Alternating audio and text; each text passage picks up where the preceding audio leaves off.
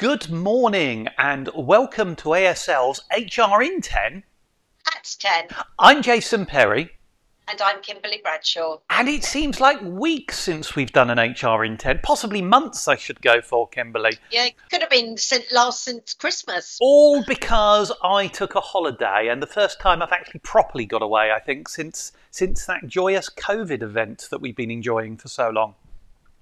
Um, quite a lot's happened, hasn't it, in, uh, in these few weeks? Oh goodness, we've missed the P and O scandal.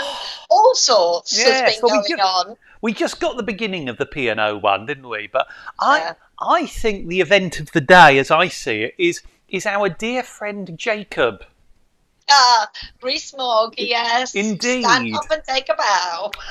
Um, we we love to talk about employee engagement. It's it's certainly your favourite phrase, I know, and I kind of watch with interest um, Jacob's Rees-Mogg's approach of leaving, I, I, think I'm going to say leaving his calling card. It's a while you were out card on your desk, isn't it, to civil servants saying, the Secretary of State visited. Is he a Secretary of State? The Right Honourable Jacob Rees-Mogg visited whilst you were at home working. Hope to see you next time you're here. And it's all part of the civil service strategy to, to, to get back to desks, isn't it? I think it's absolutely appalling. Um, nothing like a bit of emotional blackmail. Two things strike me before I come on to the engagement aspect. One is what is the civil service is actual strategy mm. for and policy for home working versus not because he might be going out on a limb and just deciding that you know people aren't effective at work mm. um, which brings me on to my other point which i think you know, any manager that needs to see their people in the workplace is not a good manager and needs some training. But yes, it just seems absolutely horrific. It, it provides us with a certain amount of entertainment, I think, is probably how I'd. Um, the nicest thing I can say about it. Um, I guess what strikes me is we've seen so much coming out of the DVLA and at the moment the Passport Service, where it would appear is the only reasonable interpretation I can take. It would appear that home working and flexible working in the civil service are not always effective. And I don't think it's per se because of the people.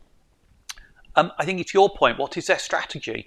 And I don't think they've geared up to make it possible. They don't have the phone systems to allow people to use VoIP. They don't have the remote access systems to allow people to function. Whereas business has had to adapt it kind of feels like the civil service hasn't. Yes, and there's no reason why they can't. I remember talking to Barclays early on when everyone was working from home, and I said, you know, how can you make sure that what you're looking at is secure from anyone else that might be in your house to hmm. protect mm. my data? And they said, oh, we've done this, we've done that, and yes. you know, and also the, the CIPD have just launched research to say that you get greater productivity. Indeed work from home. Indeed. And it, it, it's not even that you get greater productivity, it's the direction of travel is shifting as well. So we're yeah. seeing more employers saying that the productivity is increasing with home working, and more employers saying that the detriment is lower. So you, there's a very, very clear direction of travel, isn't there, that's changing? Exactly. But going back to the employee engagement point. You know, the more you engage and involve and, you know, be supportive of your staff in numerous different ways, the better your business will perform yeah. and the more, you know, income you will generate or whatever. Yeah. I think there's a really other big thing. There's a piece of research, and I think it's the Open University led this one, that actually showed that employers, sorry, that employees are more likely to stay with you if you offer flexible or hybrid working. And it's not that everybody wants it. Um, the numbers are probably somewhere around 60 to 75% of people want some form of it. But if you don't offer it, you're going to struggle to retain, aren't you? Yes, and there's such big mismatch between employ what employers want and what employees mm. want, and and you know we'll talk about the short staff shortages, I'm sure, at the moment, but Yes. um, the the difference has got to be met. Otherwise, people are going to, you know, employers are going to lose their staff. The big thing that strikes me in all of this, and I've been saying, got to be 18 months now, that I think what happens as a result of this. I don't even want to call it a COVID crisis anymore because it's kind of veering into a Ukraine crisis now as we keep moving through this this period. But as we've gone through this period of time, this isn't about what the regulations say employers are going to have to offer in the form of flexible working. This is about the market. If you don't respond to what employees expect, they will vote with their feet and they'll get a job elsewhere, and you will struggle to attract and retain people. And I think it's that simple as we move forward over the next few years. Absolutely. Yeah, that's that's kind of a good point to move on. Actually, you know, a slightly different tack because we're often talking about how buoyant the economy is as we're coming out of this crisis, and there's a bit of data coming out from ACAS that's um, perhaps Not very cheery. no. Um, you've obviously seen the numbers, but we're looking at an increase in redundancies ahead. The number of employers that are expecting to make redundancies within the next 12 month window. Um, and there's a, there's a difference on scale of company. Those employers, larger ones, we're expecting to see, um, is it 30% of It's 30% redundancy? over 250, Yeah. but only 10% for those with less than 250 staff. I wonder if that's because the big companies, uh, dare I say, have uh, more organised at having long term strategies, or whether or not the small ones are just more agile and performing better. Yes, it's hard to say, really, isn't it? I do. I was surprised when I saw this um, from ACAS because, you know, I would have thought potentially that redundancies would have already been seen given everything that's been going Mm. on and furlough ended. So, you know, a lot of companies had to become very lean very quickly. So I'm thinking, why are Why they now? looking at redundancies now? I I think that whilst on the surface the economy is looking stable, we have so many threats right now. Whether it's Ukraine, um, whether or not it's um, the worker crisis. Let's say, I, I think the one that it, I heard it called the big resignation.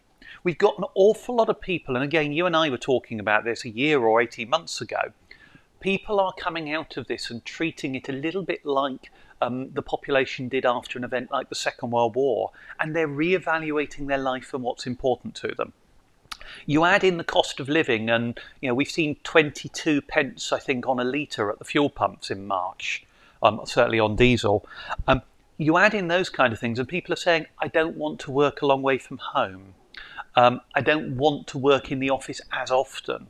And you've got so many things changing that employers are struggling to respond to them. And the really interesting one, I think it's you that mentioned it to me, um, uh, a business you and I both know of quite well. And um, we, uh, I'm going to say we know of affectionately because we both enjoy being a customer of theirs, who, good, profitable, successful business, who sadly are going to close. Due to lack of staff. Yes. They just can't find the staff. And you know what that says to me is, at, we, at the moment we've got a situation of high employment, struggling to recruit people, and then we've got coming up potentially mass redundancies. That's just you know heading for the perfect storm of Yes. disaster, isn't it? Yes. Um, and uh, there are elements that might shake this up, but I, I still think we've got 18 months to two and a half years for all of this to kind of shake itself out and the dust to settle and organise what our new stable economy looks like, or possibly unstable economy, but what, our, what, what this all looks and feels like when we come out of it, when people arguably have been under a bit of financial pressure and perhaps can't choose not to work so much because food's gone up, petrol's gone up, heating's gone up, and they do have to work again and they have less choice. Or, and there's a lot of things that are going to change, but equally, the supplier chain for businesses, we're about to see as Shanghai goes into lockdown again, yet another container shortage, and we're going to see huge pressure on business with them unable to fulfill orders again. And I, I still think we have a, a significant period of struggle, and it is the business, the organisation that is uh, agile and dynamic with its HR, with its employee engagement, that is going to attract, retain, and grow, isn't it? Absolutely. Employee engagement, can't say it often enough. Yes, yes. Well, do you know, we've about run out of time, but I'm delighted we've ended on employee engagement. Um, HR in 10 and a half today. It's, Yay! it's wonderful to be back again after that few week break. Um, so for now, goodbye, but we will see you again same time next week. Goodbye. See you next week. Thanks for watching. Bye bye.